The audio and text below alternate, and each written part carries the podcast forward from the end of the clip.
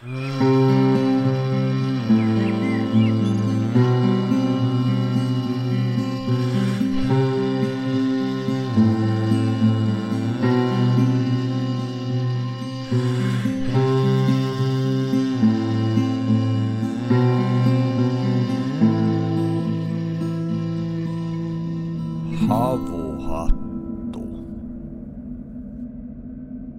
Havuhattu podcast.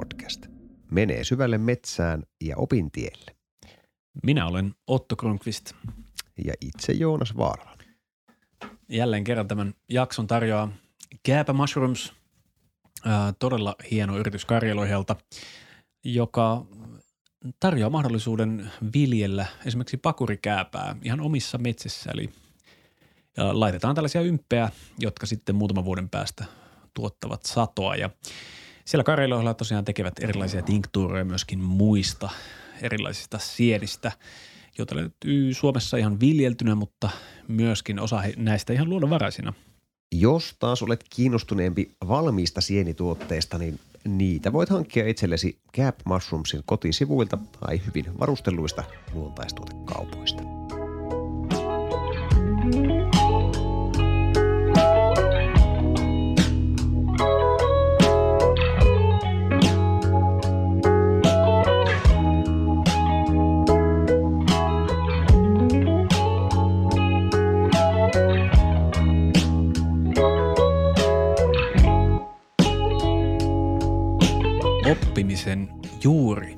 On kitkerä, mutta hedelmä makea.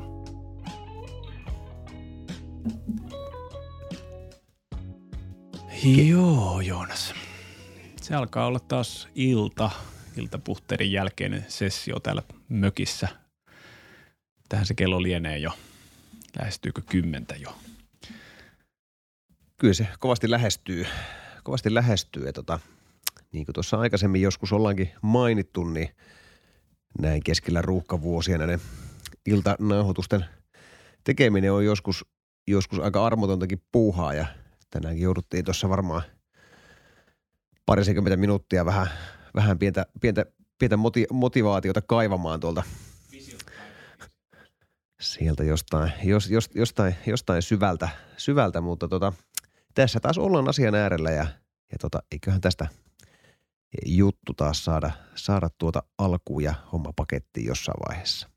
No joo, ainakin yksi juttu voidaan niin kuin tässä heti alkuun sanoakin ihan ääneen, koska tänään tuossa Sipojoen perinnesaunalla yleisten vuorojen jälkeen, niin tota, ää, valkoinen savu nousi piipusta ää, erilaisen valinnan merkiksi, eli tätä valintaa juhlistaakseen, niin tota, ää, ollaan menossa vielä tuonne löylyille, eli siellä vielä kekäleet lämmittää kiviä meille mahdollisesti tämmöistä myöhäisen illan savusaunaa varten. Onko, onko uusi saunapaavi siis valittu? Niin, joo, kyllä. Näin voi sanoa, että saunapaavi on valittu ja hän istuu tämän pöydän ääressä. Eli nyt on äh, tehty tällainen uudelleenjärjestely, havuhattu. Meidän kahden voimin on sitten vastaisuudessa. Sipojoen perinnesauna isäntinä. Eli jos arvon kuulija olet sattunut meillä käymään tai ehkä haluaisit tulla joskus myöhemmin käymään, niin hyvin suurella todennäköisyydellä joko Joonas tai minä tai sitten meidän saunottaja, saunaakka Laura ähm, on ottamassa vastaan täällä Sipossa kaikenlaisia kylpijöitä, kaikenlaista taustoista, kaikenlaisilla, kaiken ikäisiä ja kaiken näköisiä. Semmoinen tietty rikkaus tässä saunassa onkin juuri tämä, että tässä vähän niin kuin sulautuu mukaan, että yleensä kun sauna lämmittäjänä täällä pyörii, niin tulee juteltua niitä näiden ihmisten kanssa ja vähän niin kuin tutustuttuakin tässä saunomisen lomessa, lo, lo, lomassa ihmisiin. Niitä saunahan on ollut ihan alusta alkaen kytköksissä tähän podcastiin aika vahvastikin ja, ja tuota, muutaman kerran on sellaisia väärinkäsityksiä ollutkin, että, että, että onko, onko, pyöritäänkö me tätä Mm. mm. saunaa, Niin. on, onko tämä havuhatun sauna, mutta nyt, nyt se, nyt se on. Joo, nyt se on. Ei ole enää väärinkäsitykselle sijaa. Ja tota, kyllä niin kuin mun mielestä nyt äh, sauna tietyllä tapaa nyt tässä kokee jonkin sortin muodonmuutoksen, ehkä tällä sanoisin kuin henkisellä tasolla, koska meikäläinenhän tässä on nyt aika paljon lämmittänyt yksikseen tätä saunaa nyt tuossa viime syksystä lähtien. Ja tietenkin tässä oman perhearjen pyörityksessä ja kun satun vielä tuota joogaopetustakin tekemään, niin jos ö, on sattunut näkemään jotain tummaa tuolla silmän alla niin kuin tässä viimeisen puolen vuoden aikana, niin syy on siis se, että on tässä kyllä ihan tehnyt hartiavoimin töitä, töitä tuota, tämmöisissä aika haastavissa olosuhteissa, että palveluala kaikkihan tietää, että jopa Helsingin seudun liikenne sanoo, että, että 25 prosenttia vähemmän niin kuin ihmiset liikkuu julkisilla, eli niin voitte vain mm. arvailla äh, kuulijat, millaisia haasteita tämä tuottaa semmoiselle yritykselle, jotka perustuu siihen, että ihmiset tulee paikalle. Mutta sauna ei ole ihan tämän, tälleen niin kuin suhdanne riippuvainen sillä tavalla, vaan enemmänkin kausiriippuvainen. Ja onkin ollut mm. mielenkiintoista huomata nyt, kun kesästä ollaan tultu tänne talveen, niin tämä on meidän huippusesonkia vuorot on täynnä ja siinä erityisesti on hienoa, että on niin kuin Joonas sun kaltainen kaveri mukana, koska silloin me voidaan yhdessä täällä pähkiä kaikkia näitä meidän arkihuolia. Justiinsa tuossa katsottiin yhtä pakua ja vitsailit siitä, että, että tota, mä niin näen, että tämä paku, jolla on ajettu kolme tuhatta kilometriä, niin jonnekin tuonne Espalle hyytyy ja minä siihen totesin, että ihan tämmöinen perus niin kuin arkikatastrofi saunalla, että ka- kaikenlaisiin haasteisiin tässä on joutunut vastaamaan ja, ja, ja kyllä minun mielestä tämä on niin kuin maljan paikka, että sauna nyt on ää, siirtynyt toiseen omistukseen ja uudella porukalla sitten viedään eteenpäin. No kyllähän tämä malja ansaitsee no niin. ehdottomasti. Ja kikkikset. Kikkis. Kikkis. Pyrimme kovasti siihen, että tämä jakso tulee ennen viikkoa kahdeksan ulos, joka siis tyypillisesti on Etelä-Suomen hiihtolomaviikko. Siitä lähtien saunalla alkaa pyörimään myös arkivuorot, hmm. eli tiistaisin ovat naiset tervetulleita saunomaan uimapuvun kerran tai ilman, ja, ja keskiviikkoisin sitten on miesten vuoro. Tähän mennessähän sauna on lämminnyt ainoastaan lauantaisin ja sunnuntaisin, mutta nyt kun tuota hartiapankkia on käytettävissä täällä vähän enemmän, niin päätettiin, päätettiin vähän laajentaa aukioloaikoja ja lisättiin noita vuoroja, vuoroja sinne viikolle myös. Joo, ja vinkkinä ihan tämmöiselle saunakulttuurista kiinnostuneille ihmisille, että jos kiinnostaa tietää tästä saunan niin kuin rakentamisesta ja näistä rakenteista ja, ja tota, tällaisesta niin kuin, mitä se tarkoittaa, että tänne tehdään tämmöinen kokonaisuus – niin tämä allekirjoittanut on siihen ehkä paras kaveri, jonka kanssa jutella. Jos taas äh, kiinnostaisi tietää esimerkiksi, että mitä tällä alueella voi tehdä, niin kuin tässähän on Sipoonkorven kansallispuisto lähellä, eli niin kuin, että kysellä vähän patikka-juttuja tai fat bike-juttuja tai mitä ikinä, niin Joonakselta saa kyllä näistä hyvää tietoa. Ja sitten taas, jos nämä meidän perinnisaunotusillat ja erilaiset saunahoidot ja muut niin kiinnostaa, niin Laura on siihen tosi hyvä lähde. Hänellä on valtavasti tietoa. Terveisiä vain Lauralle. kyllä voit koska vaan kysyä vaikkapa pernesanotusiltojen niin kuin sisällöstä Lauralta. Ja vinkkinä ehkä, että tässä pöydän äärellä istuu myöskin eräs henkilö, joka myöhemmin saattaa olla hyvinkin sellainen henkilö, jota tätä voi kysyä. Eli äh, sullahan on Joonas meneillään tämmöinen saunottaja koulutus tällä hetkellä – No, juuri eilen ostin itselleni työvälineet, eli, eli sa, saunahatun, käsin tehnyt saunahatun ja, ja tällaisen tota, lannevaatteen, minkä saa tarralla vyötäisille kiinni, ettei tapahdu mitään ikäviä pyyheäksidenttejä siellä, siellä tota, heilutellessa. Muuten tuli mieleen tuosta äh, saunottaja-asusta, että muistanko oikein, että kerrot joskus, että on tämmöinen temppeli, mihin Intiassa siis, mihin miehet ei voi mennä paita päällä – Joo, kyllä, pit, pitää paikkaansa. Olen Tamil Nadussa, olen käynyt tällaisessa temppelissä. Ta, ta, Tamil Nadu siis, siis on tosiaan Etelä-Intiassa sijaitseva osavaltio ja, ja tuota, sie, siellä on, on tällaisia, tällaisia temppeleitä, johon, johon tuota, miehet pääsee ainoastaan yläruumispaljaan ja naisten täytyy, täytyy tuota verhota hiuksensa. Mm-hmm. Joo, muistatko, että minkäs jumaluuden temppeleistä oli kyse tässä? En, en kuullaksenikaan kyllä muista. Joo, tämä pistää mietityttämään kyllä. Selvittelen kyllä itse tätä. Mutta keskeytin tämän äh, juttusi, eli tota, äh, tosiaan siis äh, oot koulutuksessa ja niin kuin, millaista se on, se pari viikonloppua taitaa olla takana, että sä oot ilmeisesti käynyt vähän niin kuin saunottaja niin kuin käytäntöjä ja sitten ihan niin kuin tämmöistä ABC-tason juttua, mutta ilmeisesti jotain vähän syvällisempiäkin asioita on siellä käsitelty. Muistelin, että kerroit, että esimerkiksi shamanismista on puhuttu siellä. Joo, meillä on tosiaan kolme, kolme etälauantaita tähän mennessä ollut, että vielä, vielä ei, ole, ei ole päästy varsinaisesti saunomaan, mutta kahden viikon päästä sekin tulee tapahtumaan. Ja mm, tosiaan te- teoria, teorialla on aloitettu, paljon saunan historiaa on käyty läpi, perinnehoitamisen historiaa, vähän eri, eri, erilaisia tuota teemoja sieltä, mit, mitä, mitä se perinnehoitaminen on. Ja, ja sitten on käsitelty tällaisia niin kuin, turvallisuusjuttuja ja, ja tota, muita vastaavia. Viime kerralla käsiteltiin tuotteistamista, miten, miten, miten, tuota, miten tämmöisiä saunotuspalveluita pystyy myymään ja, ja miten, miten niitä tuotteistetaan. Joo, saunottaminen ja business. juuri, juuri, juuri näin. Joo. Ja tota, tosiaan ensi kerralla päästään sitten varsinaisesti sitten niin kuin pihviin käsiksi, eli, eli päästään saunottamaan toisiamme. Mahtavaa.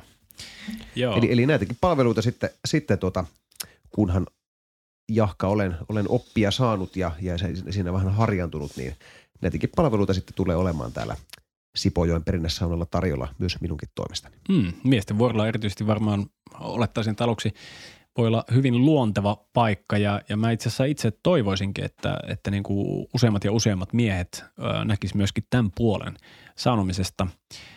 Se toisinaan tulee kysymyksiä siitä, kun me ollaan Sipojoen perinnesauna ja eihän tämä nyt varsinaisesti hirveän perinteinen niin kuin rakennustyyliltään, siis niin kuin maasauna, holvisauna, harkoista tehty holvisauna ei niin kuin ensimmäisenä tule mieleen perinne niin kuin savusaunan rakennuksesta – mutta kun tästä on toisinaan kysytty, niin mä oon sitten kyllä käynyt läpi sitä siitä näkökulmasta, että se perinne viittaa nimenomaan niin kuin siihen unohdettuun puoleen meidän saunaperinteestä. Siihen ajatukseen, että sauna ei ole mikään hikikone, jossa, tota, missä lie Ruotsin laivan ää, tota, spa-osastolla, vaan temppeli – Mm. Niitä on, on se myös sitä. On se myös sitä, joo. Ja siis sinänsä jokainen näistä Suomenkin kolmesta miljoonasta saunasta on uniikki, mutta, mutta tässä tapauksessa, ja sen on nyt, nyt kun jakson teema on oppiminen, niin jos mä mietin, että mitä mä oon oppinut viimeisen vuoden ajan nyt, kun on niin kuin neljän vuoden aikaa lämmittänyt tätä saunaa, ehkä 50-100 kertaa ja saanut siitä sen niin kuin jonkinlaisen otteen jo, niin, niin se ei tyhjene mihinkään se, se jaksaa yllättää.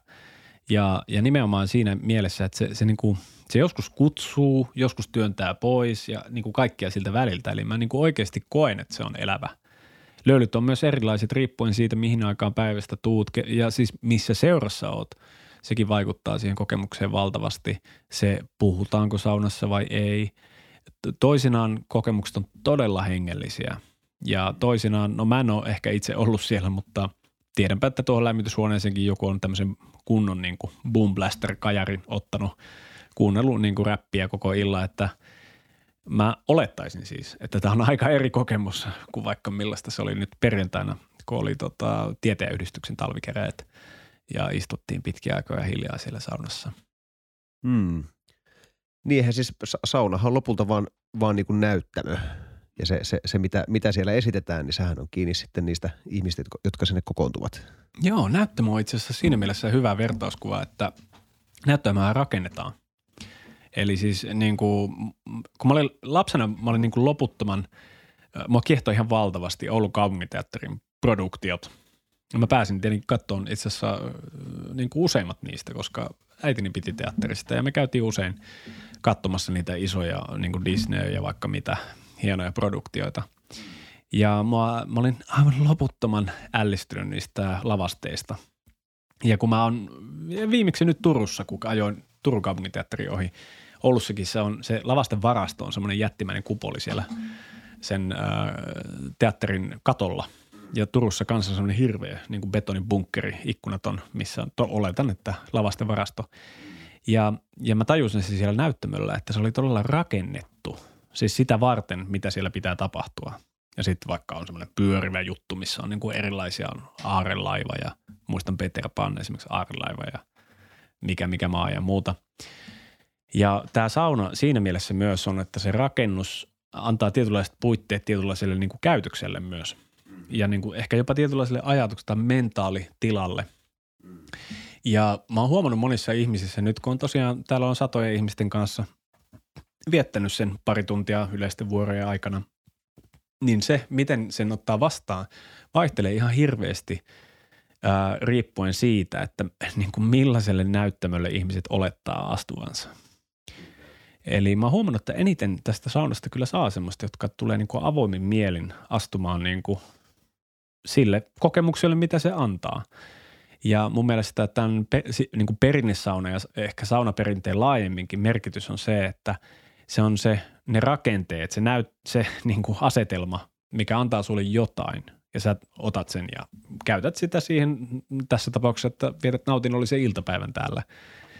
Ja sitten jos taas tulee niin kuin suurilla odotuksilla ja niin kuin olettaa, että esimerkiksi rakenteet täällä on erilaiset kuin mitä ne on. Ja ei voi päästä oikein välttämättä irtikään siitä, että niin kuin minä ajattelen, että perinnesauna on vaikka hirrestä tehty ja laitettu näin, niin silloin ei välttämättä niin kuin voi saada samanlaista niin kuin semmoista nautinnollista kokemusta, koska se saattaa häiritä se oma ennakko-odotus, josta niin kuin pitää kiinni sen kokemuksen aikana. Mm. Eikö tuosta nyt ole laajennettavissa helposti tähän meidän päivän aiheeseenkin, että jos sä oot menossa vaikka opiskelemaan automekaniikkaa ja sulla on tosi vahva näkemys siitä, mitä automekaniikka on. Ja sitten sä käyt niitä kursseja, sulle kerrotaan, että miten vaihdelaitikko vaihdetaan, mutta sä oot edelleenkin täysin vakuuttunut, että sinun tapa tapa vaihtaa se, huoltaa se vaihdelaatikko on se ainoa oikea. Niin, kyllä. Va, va, vaikka faktisesti se opettajan tapa olisikin parempi. Niin. niin et, et, ethän sä opi mitään, jos, jos, jos, jos sä olet jo asennoitunut sillä tavalla, että, että, että tuota, sulla ei ole mitään opittavaa. Joo, ja tämä on semmoinen niin kuin ansa, mitä on syytä vältellä. Ja varsinkin kun tuossa mainitsin, että kun vaikka tällä saunalla nyt on sen kymmeniä, kenties satakunta kertaa ollut lämmittämässä – niin se, se mitä tämä on, tämä kokemus saunan lämmitteenä, saunamajuurina olemisesta, on se, että ää, mitä sitten, vaikka niitä lämmityksiä. Sillä ei oikeastaan merkitystä, onko niitä sata vai tuhat vai mitä. Se aina voi opettaa. Se kokemus, ka, kaiken sen niin kuin näkökulmat, tulien laitto, vesien kanto, vesien tuo, tämä siivous tuolla, niin kuin nostaminen tuolla, kantaminen tuolla ja kaikki tämä. Se voi joka kerta opettaa vaikka yksi liukastuminen ja sä tajuat, että mun ei ikinä kannata tehdä enää samalla tavalla, tuolla tavalla. Vaikka luuli olevansa niin kuin tosi kokenut ja tietää, että kyllä mä tuossa osaan varoa ja näin.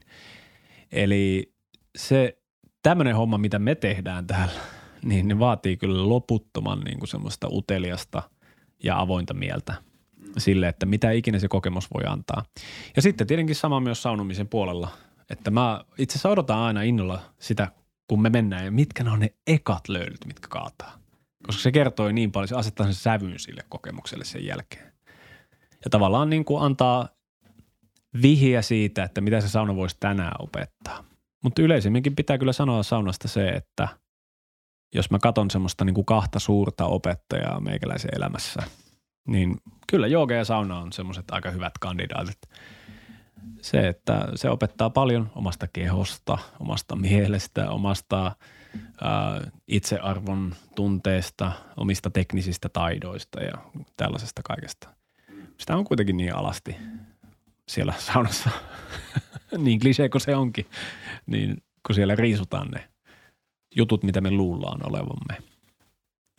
No vähän viitaten mistä äsken tuossa puhuin, niin kun sä Otto lähdit opiskelemaan joogaa sinne Intiaan, niin sinulla oli jonkinlainen käsitys siitä, mitä jooga on.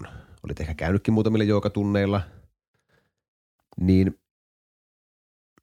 kuinka pitkään sä pidit kiinni sitä sun käsityksestä, että mikä, mitä, mikä, mitä jooga on? Vai jätitkö sä se tietoisesti jo siihen niin kuin kouluportille? Vai, vai hu, hu, huomasitko sä, että tiettyjä juttuja nimenomaan, jos nyt ei puhuta sen laajen. Puhutaan niin kuin pelkästään niin kuin suppeasti siitä, siitä miten, mit, mi, miten nykyihmiset ajattelee joogan. Mm. Ei, ei puhuta maailmankuvasta, mm-hmm. ei, ei, ei puhuta sen, sen niin kuin syvä, syvällisemmistä asioista, vaan, vaan niin kuin sitä, mitä, mitä se jooga näyttää ulospäin. Niin, kyllä. Ni, niin, niin, tota, mitä sitä tulee mieleen? Niin, mm. niin, niin tota, kuinka kauan sulla, sulla niin kuin kesti, että sä pystyit päästämään irti niistä oletuksista? No siis tuossa tuli se avainsana, että mitä mä teen tietoisesti ja mitä mä teen tiedostamattomasti. Mm. Munhan ensimmäinen niin kuin se tavallaan, missä mä ehkä muistan kuulleeni sanan jooga, oli se, kun mä olin 16-vuotias ja meillä oli kapoeiratreeneissä oli tota, semmoinen niin kuin lihaskuntotreeni päivä, mitä sellaisia olin aina inhonnut. Mutta sinne tuli semmoinen kaveri, jolla oli pitkät vaaleat hiukset ja, ja niin kuin ponnarilla ja sitten se veti meille semmoisen lihastreeni, että oli niin kuin ihan kuollut monta päivää. Se oli ihan kauheata, enkä tietenkään suorittaja luonteena mun lopettaa. Ja mun silloinen tyttökaveri sitten sanoi, että niin, että tämä oli ihan mahtavaa tämä lihaskuntatreeni, että se tyyppi, se varmaan tekee joogaa. Ja mä olin vaan, että jos jooga on jotain tällaista, niin ei kiitos ikinä mitään sinne päinkään. Mutta tietenkin suhun ja miskaan tutustuminenhan niin kuin johti siihen, että mua alkoi kiinnostaa niin kuin ehkä enemmän tämmöinen mystiikka. Mä olin kuitenkin filosofia-opiskelija niin kuin akateeminen näkökulma ja semmoinen niin kuin akateemistieteellinen. Ja ja sitten lopulta, kun muutamien vaiheiden kautta päädyin tosiaan sitten ensin reissulle Intiaan ja sitten piti käydä vielä pohtimassa täällä vuoden verran, kunnes sitten niin kuin oikeasti vaan niin kuin kouluttautumaan Intiaan jatkamaan ää, filosofiaopintoja niin siellä. Niin tietoisestihan mä olin silleen, että no kyllähän mä ymmärrän, että tällä, tällä on mitään tekemistä sen kanssa, mitä se tyyppi vaikka teki. Ja olihan mulla kokemusta jo vaikka tämän joogasysteemin, mitä itse harjoitan, niin asana-harjoituksesta. Ja mä huomasin, että se itse asiassa perustuu rentoutukseen ja niin kuin kaikki tehdään rauhallisesti ja että vaikuttaisi ihan hyvältä jutulta. Ja mä tiedostin tietoisesti, että mulla varmaan tekisi hyvää niin kuin rauhoittua. Mm. Niin kuin muistat mut varmaan hyvin jostain 15 vuoden takaa, että niin kuin mulla oli vaikeuksia rauhoittua usein. ja tämä oli niin kuin semmoinen tietoinen päätös. Mm. Mutta sitten nyt tässä niin kuin ensi syksynä taitaa tulla kymmenen vuotta täyteen niin kuin joogaopettaja enemmän tai vähemmän täyspäiväisenä. Ja oikeastaan vasta ihan viime aikoina mä oon ymmärtänyt sen, että miten vahvasti se mun niin kuin jumppakulttuuri pysyy mukana tiedostamattomasti siellä harjoituksessa. Eli semmoinen ajatus, että teet jotain, että sä pääset kuntoon. Ja tavallaan niin kuin, että oppiminen on sitä, että sä luet kirjaa ja sitten muistat ne ulkoa ja sitten kirjoitat siitä esseen ja sitä, se on niinku tietoa. Ja sitten taas äh, tämmöinen niinku jumppaa vaan siksi, että pysyt kunnossa, mitä ikinä se tarkoittaakin. Mulle tuli isoimpana yllätyksenä se, että mun luonne alkoi muuttua. Luonto alkoi muuttua. Eli mä hämmästyin monesti itseäni, että asia paikoissa, jossa mä olin reagoinut tietyllä tavalla, luontaisesti, mä en reagoinut sillä tavalla – ja mä olin vähän niin kuin, mä en mennyt uskoa sitä aluksi. Se tuntui musta hassulta, koska mä ajattelin, että mä opiskelen sitä filosofiaa ja sitten mä tein sitä jumppahommaa. ja, ja se pitää mut kunnossa, mutta mä en osannut odottaa, että vaikka se, miten mä luen niitä filosofisia tekstejä sun muuta, muuttuu sen harjoituksen myötä. Mm. Eli tämä oli vaan mulle niin kuin iso yllätys ja oikeastaan järkytys, koska mä olin, mulla oli totuttu myös aina toitotettu elämässäni, että niin kuin me ollaan mitä me ollaan. Että ei me muututa tästä niin kuin sen enempää. Et meistä voi tulla älykkäämpiä ja näin, mutta me, mä oon vaan tämmöinen, mitä mä oon. Ja sitä on mielenkiintoista katsoa taaksepäin, että mitä sitä kuvitteli olevansa. Mulle vaikka ehkä kuvottavia asia, mitä mä voin kuvitella 20 vuotta sitten, oli niin kuin kakkavaipa vaihto. Hirveetä. Oliko tosiaan kuvottavin asia? No, no ei nyt ehkä silleen niin kuin kuvottavin, mutta siis to, semmoinen, niin kuin, että saattoi fyysisesti niin kuin tulla semmoinen inhottava olo mm. ajatuksesta. Mm. Ja nyt se on joka päivän asia ja kohta kun tulee kolmas lapsi, niin, niin kuin oikeasti viisi kertaa päivässä asia taas. Eli näin se ihminen muuttuu. Mutta jos, jos mä haluaisin vielä, vielä palata tuohon juokajuttuun sen verran, että, että tota, muistan, miten itselle oli niin kuin tosi hankala – päästää irti siitä ajatuksesta, että kun sä olet, olet tällaisessa niin kuin tilassa, jossa on niin kuin paljon muita ihmisiä, ja sitten siellä on joku tyyppi, joka kertoo, mitä sun pitää tehdä. Mm. Niin tällaisessa tilanteessahan ihmis, ihmispolo on, on, on ollut hyvin monta kertaa aikaisemmin, nimittäin kouluuransa aikana. Mm. Ja mä huomasin, että ne, ne kulki tosi syvällä ja tosi pitkään ja, ja, ja edelleenkin, vaikka nyt en pitkään aikaa ole, ole ollut juokannut, mutta silloin kun, silloin kun sitä niin kuin en, enemmän tein tuossa muutama vuosi sitten, niin silloinkin se niin kuin aina välillä tuli sieltä, koska se oli niin syvällä. Ja siihen liittyy muutamakin aspekti. Uh, eka mikä tuli, tuli mulle mieleen on se, että kun on tämä niin kuin opettaja, tämä tyyppi, joka kertoo, mitä sun pitää tehdä, niin ensimmäinen ajatus on se, että koko sen ohella, että se kertoo sulle, mitä sun pitää tehdä, se myös arvioi sitä, mm. että mitä sä teet. Joten totta kai mä haluan antaa parhaani, näyttää, mm. näyttää niin kuin, miten mä osaan ja tehdä, tehdä koko ajan niin kuin parhaani, että saisin parhaan mahdollisen niin kuin arvostelun myös siitä. Niin, ei tule vaikeuksia myöskään. Ju, juuri näin. Mm. Ja, ja toinen aspekti on siinä se, että sitä niin kuin väistämättä pälyilee ympärillensä nähdäkseen, mitä muut tekee. Mm. Ja kyllä mä oon ollut sellainen luonne, että kyllä, kyllä, kyllä mä haluan olla parempi kuin muut. Mm. Va- varsinkin tällaisissa niin kuin fyysisissä jutuissa, jossa, jossa se niin kuin, tavallaan se uh, paremmuuden tai, tai niin kuin e-, edistymisen seuraaminen on jotenkin niin kuin konkreettista ja selkeää. Mm-hmm.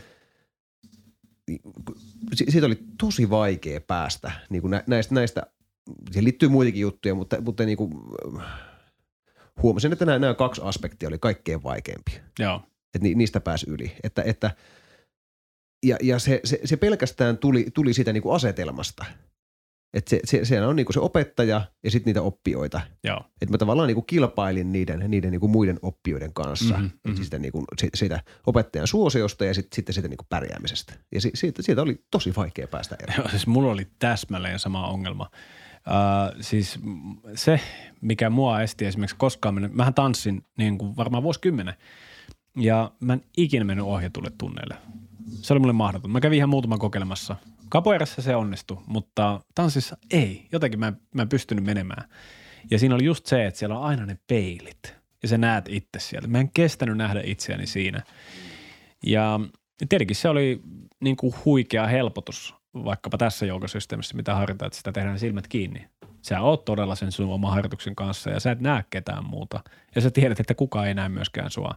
Ja mä tajusin, että esimerkiksi miten paljon mua on estänyt rentoutumasta se, että mä mietin, että kuinka naurettavalta mä näytän, kun mä rentoudun.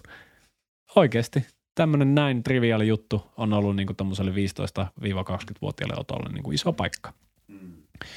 Mutta – Tulipa mieleen tästä. Tiedätkö Joonas, kuka on vetänyt minun ensimmäisen joogatuntini? Mulla on aika vahva, vahva tota, epäily siitä, että se saatoin ehkä olla minä. Se olit sinä, kyllä. Muistan tämän kuin eilisen päivän. Kyseessä oli Shivananda-harjoitus. Öö, se oli Vasistissa, kyllä. Hostellin katolla Intiassa, Himachal Pradeshin osavaltiossa, eli öö, Pohjois-Intiassa, Himalajalla. Ja siinä oli kiehtovaa myöskin se, että sä menit lepäämään aina hetkeksi. Eli sä menit makoilemaan ja näin. Mutta sen kyllä muistan, että oli niin tolkuttoman kylmä. Siellä oli niin hirvittävän kylmä koko ajan, koska mikään pinta koko kylässä ei ollut lämmitetty. Paitsi ihan muutama semmoinen joku kahvila, jossa sattuu olla joku kamina. Mutta siis ihmisillä ei ollut edes omassa olohuoneessaan mitään lämmitystä. Mm. Ja ainoa, ainoa lämmin paikka se oikeastaan löytyi niinku makupussien ja vällyjen alta tai sitten kuumista lähteistä. Ja ne oli sitten tosiaan kuumia. Ja ne oli kuumia. Kuuma Ei... 55 astetta oli temppelin äh, lähteen lämpötila. Ja kieltämättä välillä, kun istuu tuolla omassa paljussa ja on silleen, että ai, ai 38, nyt alkaa pikkasen hikoiluttaa, niin tulee mieleen itse asiassa hyvin yllättävänkin usein tämä kuuma lähde missä piti lähe, koko ajan hakeutua lähemmäs sitä kylmävesilähdettä, että saa semmoisen pienen vilvoituksen edes. Voitaisiin joskus ottaa tämmöinen Vasist-simulaattori joskus tuolla. Joo. Ihan vaan hyviä aikojen muistelumerkeissä. Niin, että vieläkö selviäisi niin. siitä. Mutta joo, ähm, mutta ihan se ensimmäinen, tiedätkö Joonas, sun kanssa se ensimmäinen joogatunti opetti mulle sen, että mulla on tämmöinen kokonainen maailma, mistä mulla on valtavasti opittavaa. Se on pikkasen ongelmallista filosofia opiskelijoilla usein, että koska filosofia opinnoissahan sun on tarkoitus mennä oikeasti juureen ja tärkeisiin kysymyksiin ja kaikkea tällaista. Ja jotenkin sitä kuvittelee, että no niin, tässähän on hyvin asiat niin kuin hoidossa, vaikka sisimmässään tietää, että ei ole. Eli monet niistä jutuista, mitä filosofialaitoksella käydään, niin ei liity millään tavalla sun henkilökohtaiseen onneen. Tai itse asiassa varmaan yksikään asia itse asiassa, mitä sillä käydään läpi. Ja, ja tuossa niin tuommoisen joogaharjoituksen aikana sitä saattaa miettiä just sitä, että, että kuin sitä vaan laajuutta, mikä siinä avautuu, että miten paljon tässä on asioita, mitä mä en tiedä. Tämä on täys mysteeri mulle. Ja, ja mä luulen, kun tuossa oli alussa se lainaus Aristoteleelta tuosta oppimisen juuren kitkeryydestä, niin mä luulen, että se on just tämä, se kitkeryys. Se on se, että viitsinkö mä lähten vielä ää, sukeltamaan tänne. Onko mä jo liian vanha tällaiseen tai jotain tällaista? Olisiko mun pitänyt aloittaa aikaisemmin? Ää, miten mä voin ikinä ymmärtää tätä, kun tämä on niin laaja? Kaikki nämä kelat. Ja mä oon jotenkin itse asiassa viime aikoina – tai no viime, viimeisten vuosien aikana tai ylipäänsä joogopitojen aikana oppinut kultivoimaan semmoista ajatusta, että ää, mä nautin siitä. Että mä saan nautintoa siitä, että tulee se tunne, että mä en tiedä oikeasti tästä paljon mitään. Ja se fiilis, mikä sinne motivoi, että mä haluan tietää lisää. Ja tietenkin kun me eletään tämmöisenä aikana, jolloin sulla on rajaton määrä podcasteja, rajaton määrä äänikirjoja, rajaton määrä videomateriaalia, asiakirjoja, kaikkea muuta tällaista, niin – niin, niin tämä on hauskaa, että moni asia on muuttunut tässä ehkä 10 tai 15 vuoden aikana, mutta tämä ei ole muuttunut. Se loputon uteliaisuus ja se kaipaus siitä, että mä haluan tietää lisää, on, on varmastikin tietää, niin kuin mahdollisuus tietää tästä asiasta lisää. Äh, mutta tämä on muuttunut täysin tässä vuoden aikana täällä perinnissaunalla. Ja sen oppimisen muoto on vaan ollut tosi erilainen – kuin mitään, mitä mä oon aikaisemmin tehnyt. Siis se, että on nimenomaan vastaamassa siitä, että temppeli toimii, on ihan eri asia kuin lukea jostain muinaista temppeleistä tai vierailla siellä tai mitä ikinä. Eli hyvin, tämä on niin kuin mun mielestä semmoista orgaanista oppimista. Se on toistoa ja se on virheistä oppimista ja nöyryyttä sen ö, homman edessä ja kaikkea tällaista. Niin, mä itse mietin, että mitähän tosiaan kaikkea Arsotelle sillä kitkerällä, oppimisen kitkerällä juurella tarkoittaa. Ja tota, it- itsellä tosiaan niin kuin ensimmäisenä tulee, tulee mieleen tuo, että, että tota, jos sä olet jo oppinut jonkun asian, niin sen, sen niin kuin pois oppiminen, uudelleen oppiminen, niin se, se, se on joskus aika, aika niin kuin se kivuliaskin prosessi. Mm. Ja se sa- saattaa tuntua niin kuin siis ylitse pääsemättömältä. Niin, joskus se maistuu ihan kitkerältä, kun sä joudut nielemään jonkun semmoisen jutun, mikä se tiesi, että väärässä. Kyllä. Pakko muuttaa mielipidettä. Kyllä. Ja se, se kitkeryys onkin varmasti syy sille, että minkä, minkä takia ää, monesti niin kuin siis hankalista asioista keskustelun käyminen on, on hyvin hankalaa, koska, koska ihmiset hyvin mielellään pitää kiinni niistä omista mielipiteistään. Oli, oli, oli ne sitten onnistuneet perustelemaan itselleensä vai eivät, mutta milloin olet viimeksi kuullut niin kuin väitellyt jonkun ihmisen kanssa ja, ja tuota, väittelyn tuloksena toinen on sanonut, että totta, sä olit oikeassa, mä olin, mä olin täysin väärässä. Kiitos, kiitos kun on, onnistuit korjaamaan tämän, tämän niin kuin vääristyneen, vääristyneen mielipiteen, mikä, mikä mulla oli muodostunut. Sitä tapahtuu. Sitä tapahtuu myös mulle, mutta se on ehkä pikkasen hienovaraisempaa.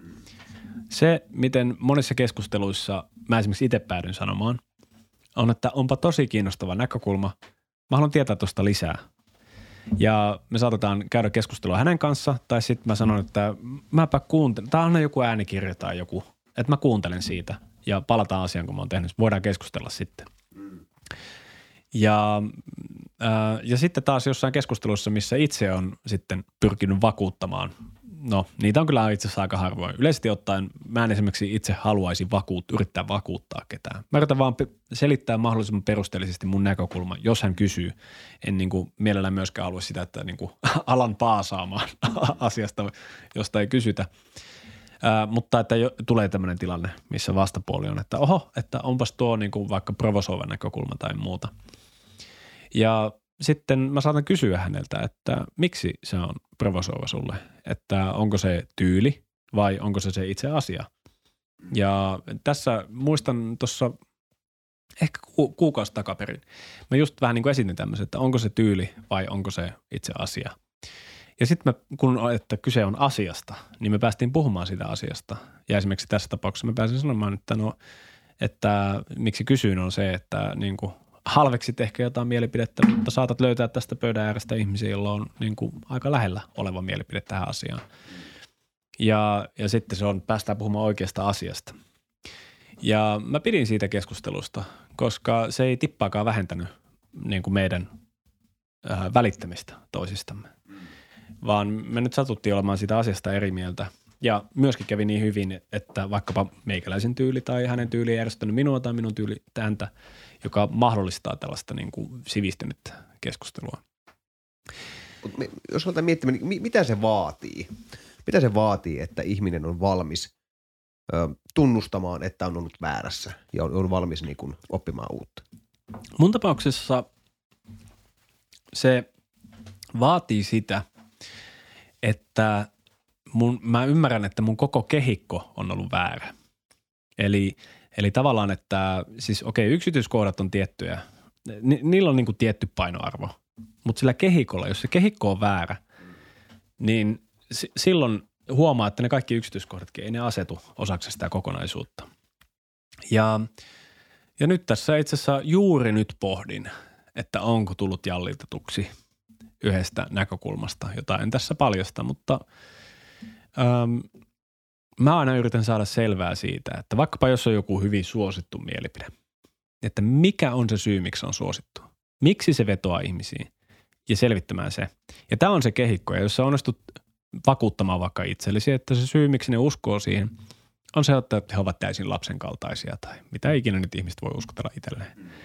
Ja sitten sä saat lopulta itse asiassa oman käden tietoa asiasta ja huomaat, että oho, mielipide alkaa muuttua. Ja sun pitää uudelleen tarkastella sitä, että oliko ne kaikki ihmiset, jotka hyväksyivät tämän tosiasian lapsellisia tai mitä ikinä, vai itse asiassa oliko mä vaan väärässä. Ja se on se hetki. Ja tämä on tosi vaikea paikka. Sä voit joko pitää kiinni siitä tai päästä irti siitä. Mutta me vai, ehkä vaistomaisesti tai yleisesti ottaen, sanotaan, kun meidän kulttuurilla ainakin on tapana kannustaa siihen, että pidä kiinni. Elä päästä irti. Ja nyt kun tuossa aikaisemmin puhuttiin siitä joogasta ja sen kehollisuudesta, niin siis joogassahan nähdään, että et sä niinku os, tai se keho ei ole, sitä ei ole siinä mielessä, kun me ymmärretään se, vaan meidän tiedostamaton ilmaisee sen kautta. Ja kun se joogamatolla päästät irti jostain, niin se, miten se saattaa näkyä arkielämässä on se, että on päästänyt irti näkemyksestä. Ja just kun koitin sanallistaa sitä yllätystä, mikä mulla oli, niin tämä oli yksi niistä yllätyksistä. Eli se, että vaikkapa silmien alla joku pieni tai tuossa posken kohdalla semmoinen pieni lihas, jonka mä huomasin, että mä en ole itse asiassa rentouttaa sitä koskaan. Niin kun mä sen rentoutin joogatunnilla ensimmäisen kerran, niin seuraavana päivänä mä huomasin, että yksi semmoinen niin vähän semmoinen jankuttava ajatus, mikä mulla oli ollut pitkään, tai semmoinen ehkä ajatuskehikko jopa, alkoi murentua.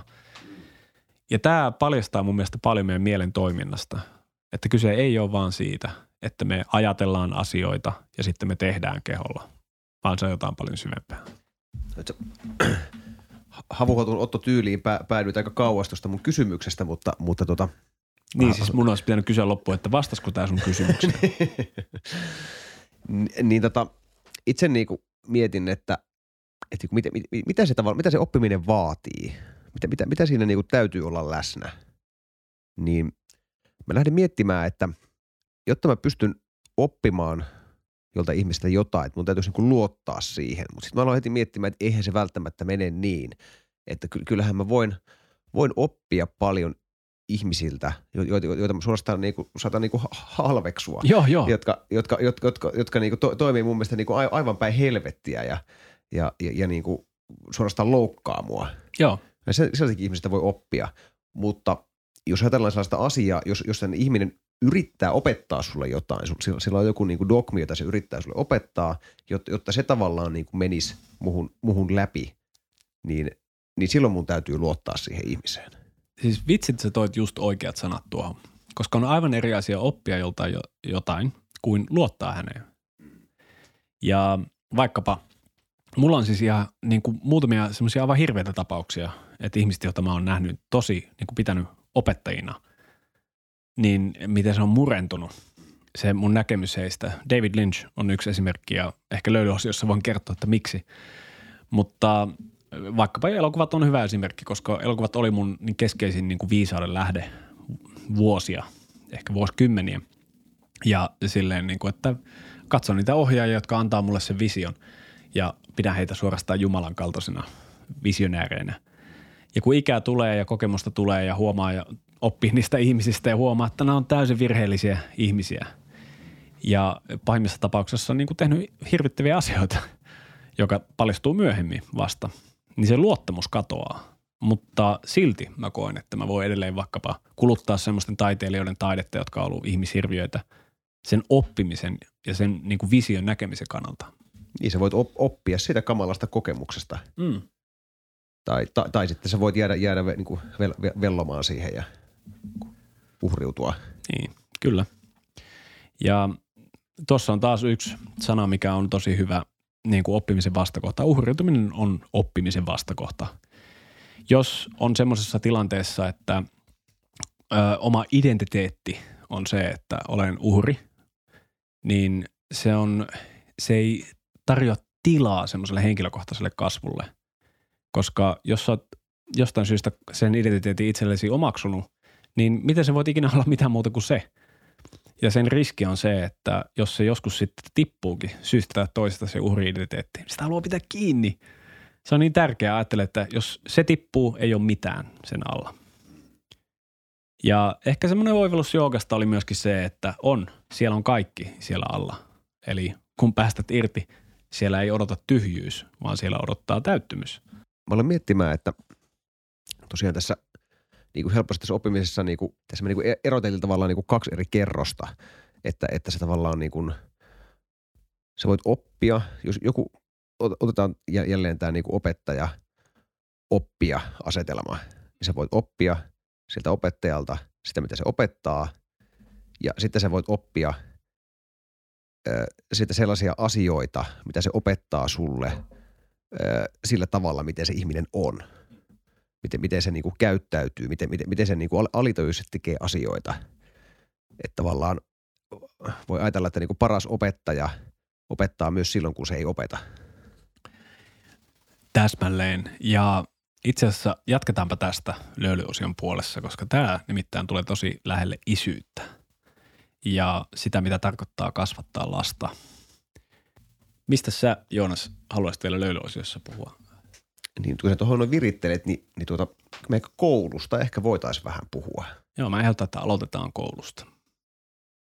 Sitten me ehkä voitaisiin mm, käydä vähän läpi tuota myyttiä nimeltä oppimistyylit. Hmm. Se on nimittäin asia, mistä meille, meille tota, jo koulussakin on paljon opetettu, että, että jakaudumme mm, erilaisiksi oppijoiksi ja, ja tuota, se on osoittautunut, että se on, se on ihan siis pelkkää huuhaata. joo, joo, joo, ehkä me voidaan puhua pikkasen niin psykologian tällaisista pop, pop-psykologian niin haasteista ymmärtää ihmispieltä. Äh, mä ehkä voisin myös itse kertoa niin kuin muutamia erilaisia niin kuin oppimistrategioita, mitä käytän esimerkiksi niin kuin vaikeiden tekstien äh, lukemiseen tai, tai sitten niin kuin kehollansa oppimiseen, niin kuin tämän vaikka saunan ja, ja sitten tota, myöskin ehkä joogan kontekstista – käsin. Ja Löljäsenelle Otto myös tulee paljastamaan, miksi hän ei pidä David Lynchistä. Ai niin joo. Menikö mä lupaamaan se? Voi että. Uh, pahoittelen. Ja siis uh, jos tämä puoli ei kiinnosta, niin ehkä voidaan nyt laittaa tämmöinen timestampi, että ota siitä löylyosiosta viisi ensimmäistä minuuttia pois, koska sen pidempään se ei varmastikaan vie sen uh, tarinan kertominen. Hyvää kevään odotusta kaikille tälle pysäkille jääville ja jatkamme tästä löylyjäsenten kanssa. Mm.